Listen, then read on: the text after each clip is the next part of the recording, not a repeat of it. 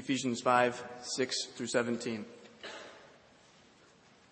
Let no one deceive you with empty words, for because of these things, the wrath of God comes upon the sons of disobedience. Therefore, do not associate with them. For at one time you were darkness, but now you are light in the Lord. Walk as children of light, for the fruit of light is found in all that is good and right and true. And try to discern what is pleasing to the Lord. Take no part in the unfruitful works of darkness, but instead expose them. For it is shameful even to speak of the things that they do in secret. But when anything is exposed by the light, it becomes visible. For anything that becomes visible is light. Therefore it says, Awake, O sleeper, and arise from the dead, and Christ will shine on you. Look careful then how you walk, not as unwise, but as wise, making the best use of the time, because the days are evil. Therefore do not be foolish, but understand what the will of the Lord is. Let's pray together.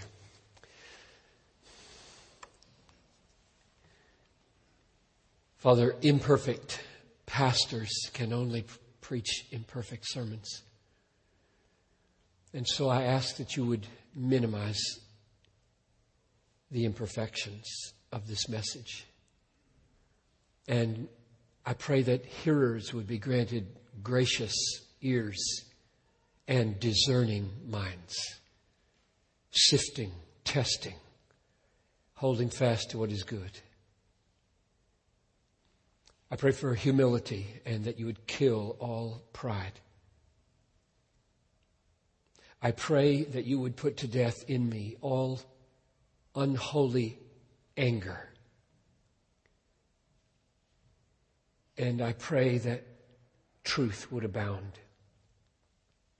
I pray for compassion at every level. And I pray for courage. I pray for clarity. And I pray for a nationwide ripple effect into white, black, Latino, Asian communities concerning abortion's horror. So come, I pray, and make this a small part of your great purposes of grace for our church and your church around the world and this nation. I ask this in Jesus' name. Amen.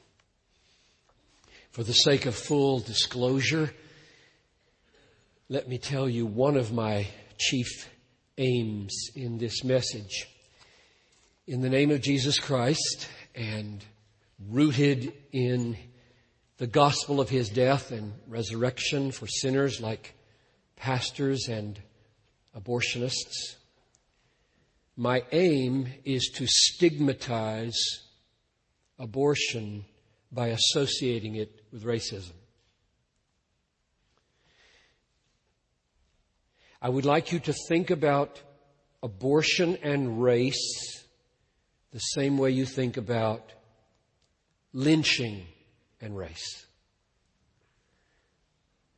My aim is that those who abhor racism will abhor abortion.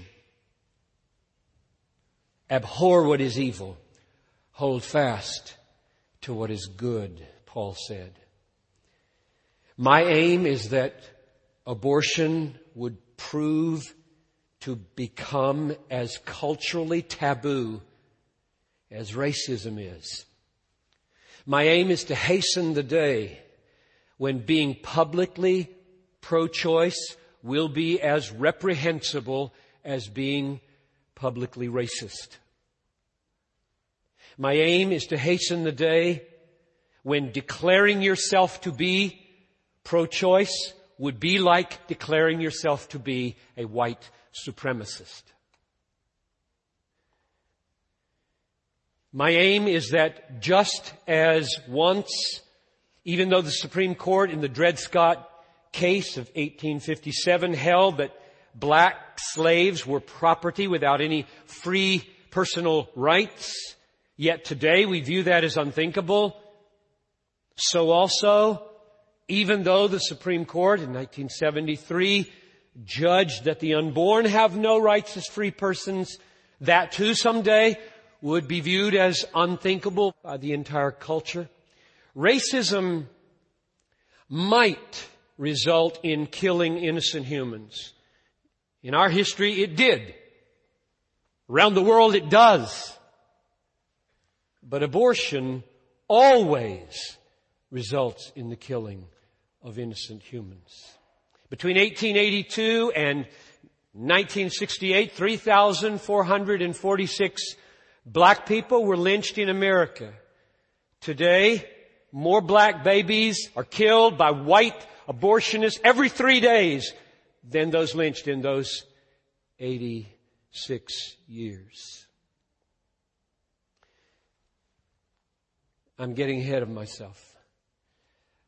I simply want you to know where I'm going so that no one will say that I made the association between abortion and racism in a sly or subtle or underhanded way. It is not sly. It is not subtle. It is not underhanded. It is open, intentional, and I hope to show justified. May God make the support of abortion in America and around the world as unthinkable as racism. Now, I do not expect to escape misunderstanding. I don't expect to escape criticism. But perhaps I can avoid a few attacks by quoting Randy Alcorn and saying, I like this and I agree with this quote. Here's what he said. I think I quoted this last year also. I do not believe, Randy says, that most people who support abortion rights are racists. Any more than I believe that there are no racists among pro-lifers. I am simply suggesting that regardless of motives, a closer look at both the history and the present strategies of the pro-choice movement suggests that abortion for the minorities may not serve the cause of equality as much as the cause of the supremacy for the healthy, wealthy, and white. Close quote. So again, my aim, one of them, is to associate abortion and racism, not to equate them. Whether the association is justified, you judge. It's not a biblical declaration. Can't find a sentence in the Bible to say this. It is a cultural observation. So, we must look at the Bible to see why a pastor would venture to make such a cultural observation when sermons are to be biblical declarations. So let's go to Ephesians chapter 5. Ephesians 5, verse 6. Let no one deceive you with empty words, for because of these things the wrath of God is coming upon the sons of disobedience. So mark the term wrath of God. God is very angry and it's coming. It will come someday. The wrath of the Lamb will be such that people would rather have the rocks crush them to death than look upon Him. It is coming. These things is why it's coming. What does these things refer to? Back to verse 5. You may be sure of this, that everyone who is sexually immoral or impure or who is covetous, that is, an idolater, has no inheritance in the kingdom of Christ and of God. So now we have the two great issues of life in front of us. One is the wrath of God in verse 6, and the other is entering the kingdom of Christ and of God in verse 5. Those are the two great choices. The world really doesn't split between liberals and conservatives and pro-choice and pro-life. The world splits between those who will experience the wrath of God and those who are in the kingdom of Christ and of God. That's what the world splits. That's the main issue tonight. That's the main issue for those of you who are watching this at the North Campus and downtown. Are you in the kingdom of Christ or do you now only have wrath to look forward to when Christ comes back? That's the main issue. So the question is, how shall we escape the wrath of God? And the first three chapters of Ephesians are all about that. And it's summarized right here in the preceding verses. Let's read verses 32 of chapter 4. That's the last verse of chapter 4 for the next two verses into chapter 5. Be kind to one another, tenderhearted, forgiving one another, as God in Christ forgave you. Therefore, be imitators of God as beloved children and walk in love as Christ loved us and gave himself up for us, a fragrant offering and sacrifice to God. Now let's put verse 2 together with verse 32 of chapter 4. First clarify verse 2. Christ loved us and gave himself up for us. Christ died for sinners, including abortionists who've done 10,000 abortions may be forgiven. That's how valuable Christ is or women who've had multiple abortions, or boyfriends who twisted their arm, or fathers who were shamed and demanded it, or grandmothers, may all be forgiven. That's what's in verse 2. He died for them, although I've used the word forgiveness and it's not there. That's why I said we should put verse 2 of chapter 5 together with verse 32 of chapter 4, and you see the, the way it works. Verse 32 God in Christ forgave you. So the how of the forgiveness is in verse 2. He died. He gave himself. The what is in verse 32, forgiveness. It's the sweetest word there is for sinners. I forgive you. I forgive you for killing people in my image. I made them and you killed them and I forgive. You. Now, on the basis of that glorious news comes a calling. Ephesians chapter 5 verses 8 to 11. For at that time you were darkness, but now you are light. In other words, if you've received Christ, his blood is covering your sin. The Father's wrath is removed. You're in the light, in the Lord. Walk as children of the light. That's your calling. Walk as children of the light in this dark world. Walk as light. Be light. For the fruit of light is found in all that is good and right and true. Be that way. Verse 10. And try to discern what is pleasing to the Lord. Take no part in the unfruitful what a laden word for this issue. Take no part in the unfruitful works of darkness, but instead expose them. That's why I'm preaching this sermon.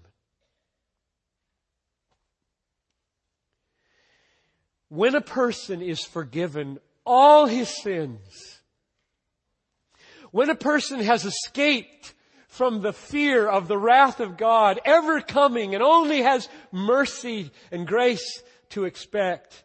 When a person has entered into the kingdom of Christ and of God, there's a calling on your life. To be light. You have been welcomed out of the darkness of death and guilt and wrath into the kingdom of light and life and hope and joy and mercy and compassion. And now walk as children of the light. Shine darkness into light. That's our calling. That's what I'm supposed to do with my mouth, and you're supposed to do with your life and your mouth. To be light. This is the light of mine. I'm going to let it shine. This is the light of mine. I'm going to let it shine, let it shine, let it shine, let it shine. We sing that. We're supposed to sing, shine all over Planned Parenthood. I'm going to let it shine. Shine all over Planned Parenthood. I'm going to let it shine. Let it shine, let it shine, let it shine.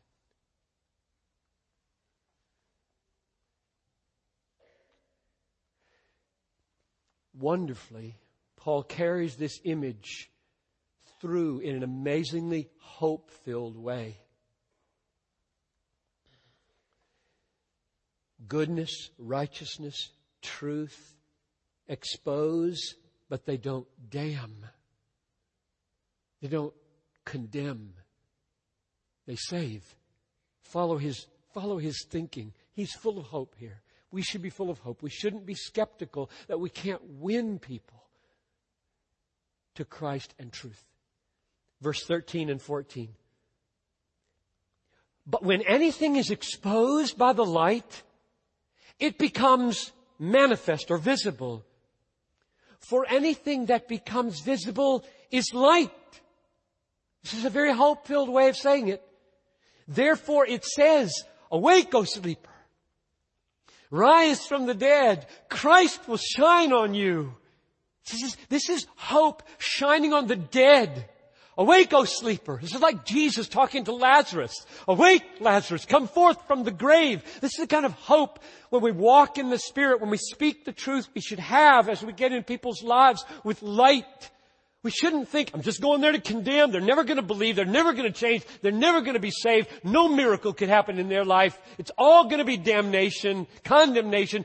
Don't have that mindset. Have this mindset.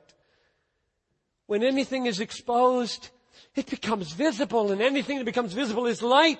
Awake, O sleeper, rise from the dead. Christ will give you light. That's the kind of hope we should speak into people's lives. Awake, awake, Christ will give you life. Rise. He'll forgive you.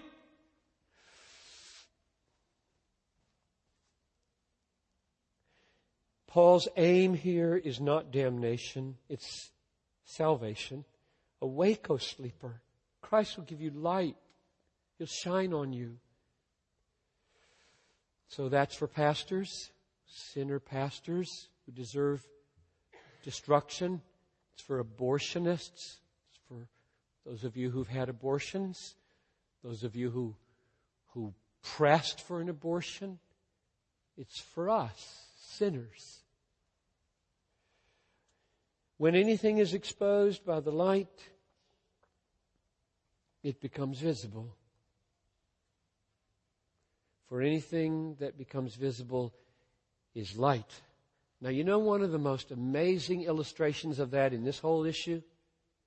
That sentence, anything that becomes visible is light, is light. In other words, here was something dark, dead, rebellious, wrong, and your light of love and truth and courage shone into that dark life.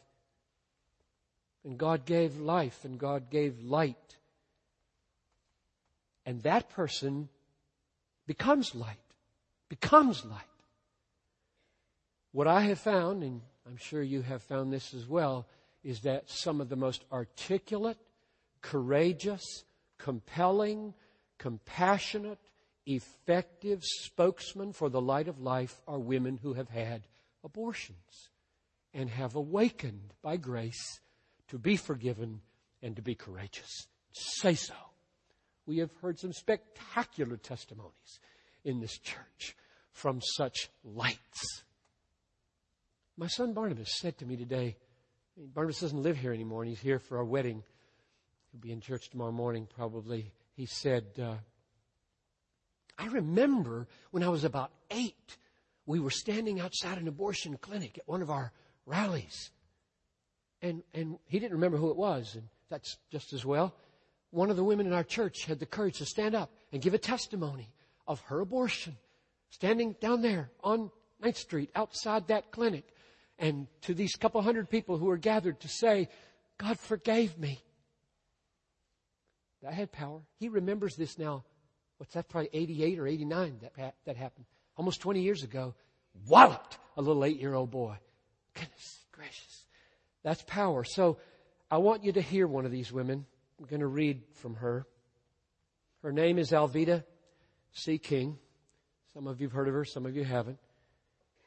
She's the daughter of Reverend A.D. King, brother of Martin Luther King Jr.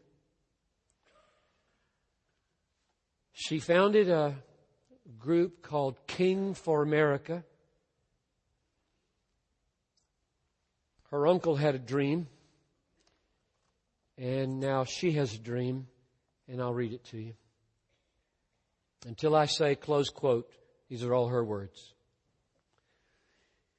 We have been fueled by the fire of women's rights so long that we have become deaf to the outcry of the real victims whose rights are being trampled upon, the babies and the mothers.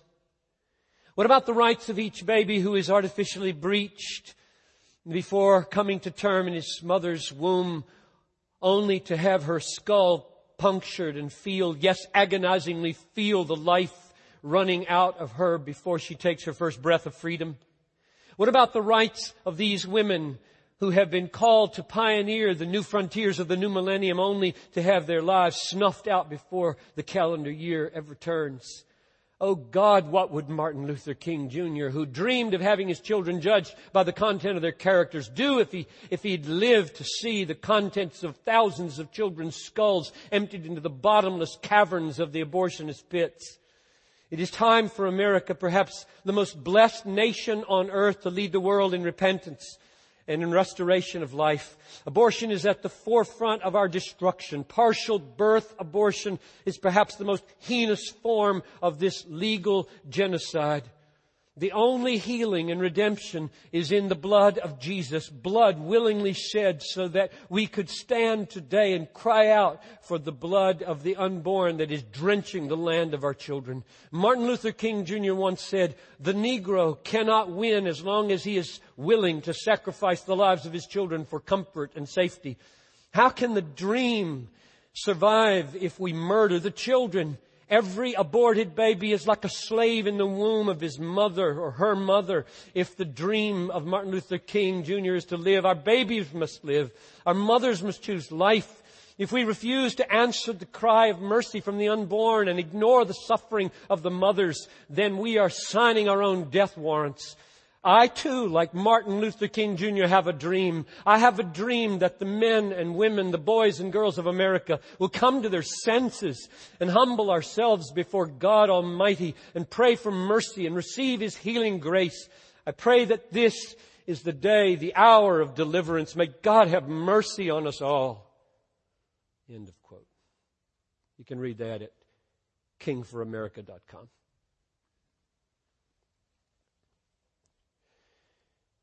She referred to genocide. She said that abortion was genocide in general.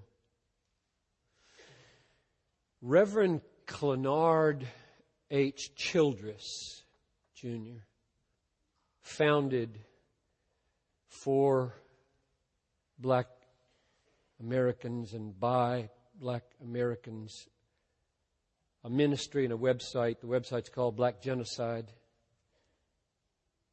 org.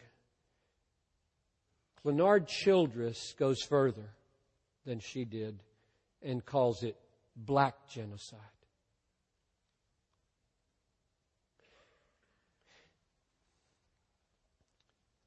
The lament at that website goes like this quote, The incidence of abortion has resulted in a tremendous loss of life.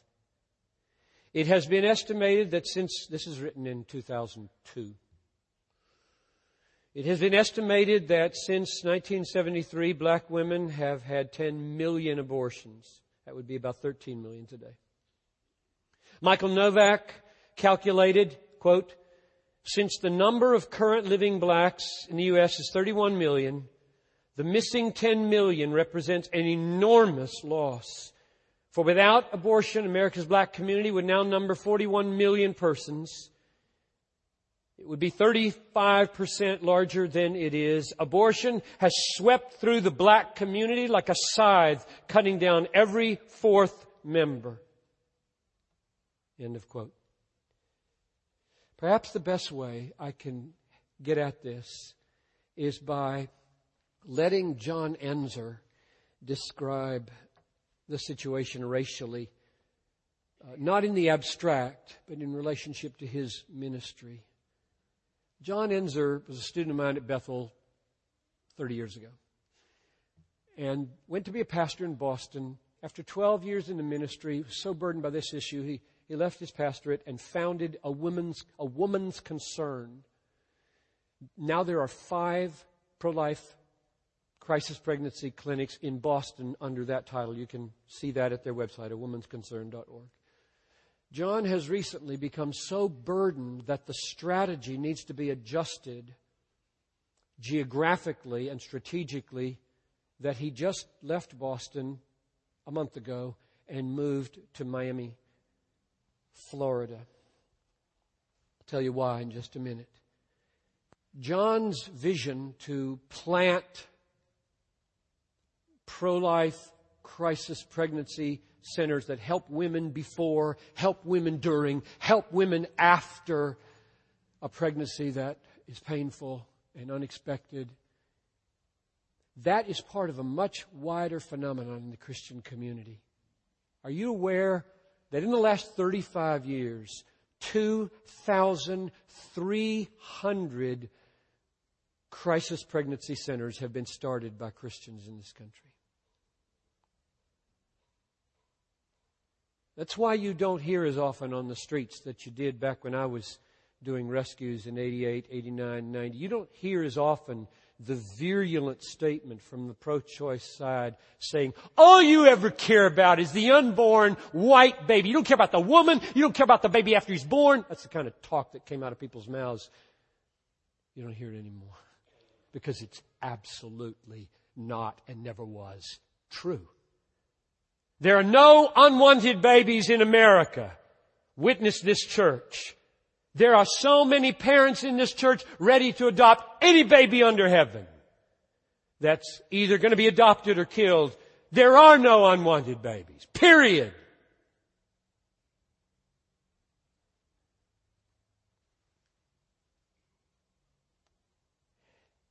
Planned Parenthood is the largest abortion provider in America. Margaret Sanger, the founder, lover of eugenics, sponsored her Negro Project in the 1930s, designed to reduce black births and black children. 78% of Planned Parenthood's clinics are in minority communities. And John Ensor has seen this and the crucial challenge it presents to the pro life movement, namely, move to the urban centers. Face off, toe to toe. Let me read you what he writes, just to give you the ministry context statistics. To date, this is John talking. This is from a website that he just started called heartbeatofmiami.org. To date, the pregnancy center movement has grown mostly in rural and suburban areas. The great challenge, all caps, now facing us is to respond to the abortion industry's dominant business strategy of abandoning rural and suburban abortion facilities and targeting urban neighborhoods for example, Planned Parenthood closed 17 abortion facilities in 2004, but sold 20% more abortions. How did they do this? By targeting minority neighborhoods in major cities. Currently, 94% of America's abortion facilities are in cities. And African American women who make up 13% of the female population account for 36% of all abortions. Latino American women make up 13% of the female population, but account for 20% of all abortions. In other words, the de facto effect, I don't say the main cause, I say the de facto effect of putting abortion clinics in the urban centers is that abortion of Hispanic and black babies is more than double the percentage of the population they represent. 1,300 black babies are killed by white abortionists every day. 700 Hispanic babies are killed by white abortionists every day. Call this what you will. When the slaughter has an ethnic face, when the percentages are double that of the community, when the killers are all white, something's going on that should make the lovers of racial equality and racial harmony wake up in every ethnic community. John and his wife just moved to Miami. Why? There are four states where most, the bulk of abortions in America happen. California, New York, Nevada, Florida. Now here's, here's a snapshot of Florida. Florida, 40% of the abortions happen in Miami. There are 40 abortion clinics to provide that service in Miami. And one ultrasound equipped crisis pregnancy center. John has noticed this all over the nation. So has Focus on the Family. So has CareNet. They're all teaming up with a new nationwide strategy to move to the cities and establish toe to toe the clinics that offer an alternative. It is incredible the ignorance that's out there. If they could just know there's help. Just know there's help. Free help before, during, after, as long as you need it, we're here to help. That's what the Christian community has been saying for 35 years. It's saying as loud as ever today. It just needs to be heard where the need is most relevant. I close with John's dream, John Ensor. He wrote it like this The abolition of abortion is in sight, will be looked back on by future generations the way we currently look back on slavery. When the pregnancy center movement is established in our cities and is led by the black, Latino, and white Christian community. I'm talking mainly to a white audience. Not only. And the word spreads. And one person may make all the difference in this room. One person. Oh, that the murderous effect of abortion in the black and Latino community, destroying tens of thousands at the hand of white abortionists, would explode with the same reprehensible reputation as lynching. May the Lord raise up from the African American churches and the Hispanic American churches a passion to seize the moral high ground against the slaughter of the little ones. Such leadership would sweep the field. The white pro-choice establishment could not stand before it. Such leadership, may the Lord make it happen in the name of Christ, for the glory of Christ, for the good of all people, till Jesus comes. Let's pray.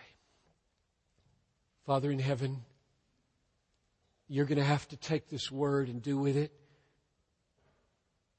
what I would dream of, but do as much as your sovereign grace can do. I pray for my black brothers and sisters and my Hispanic brothers and sisters and my Asian brothers and sisters that every single ethnic group would rise, seize the moral high ground out of the hands of the pro-choice people, and in the name of Christ and for the glory of Christ say, no more will we be cowed into thinking this is a white issue.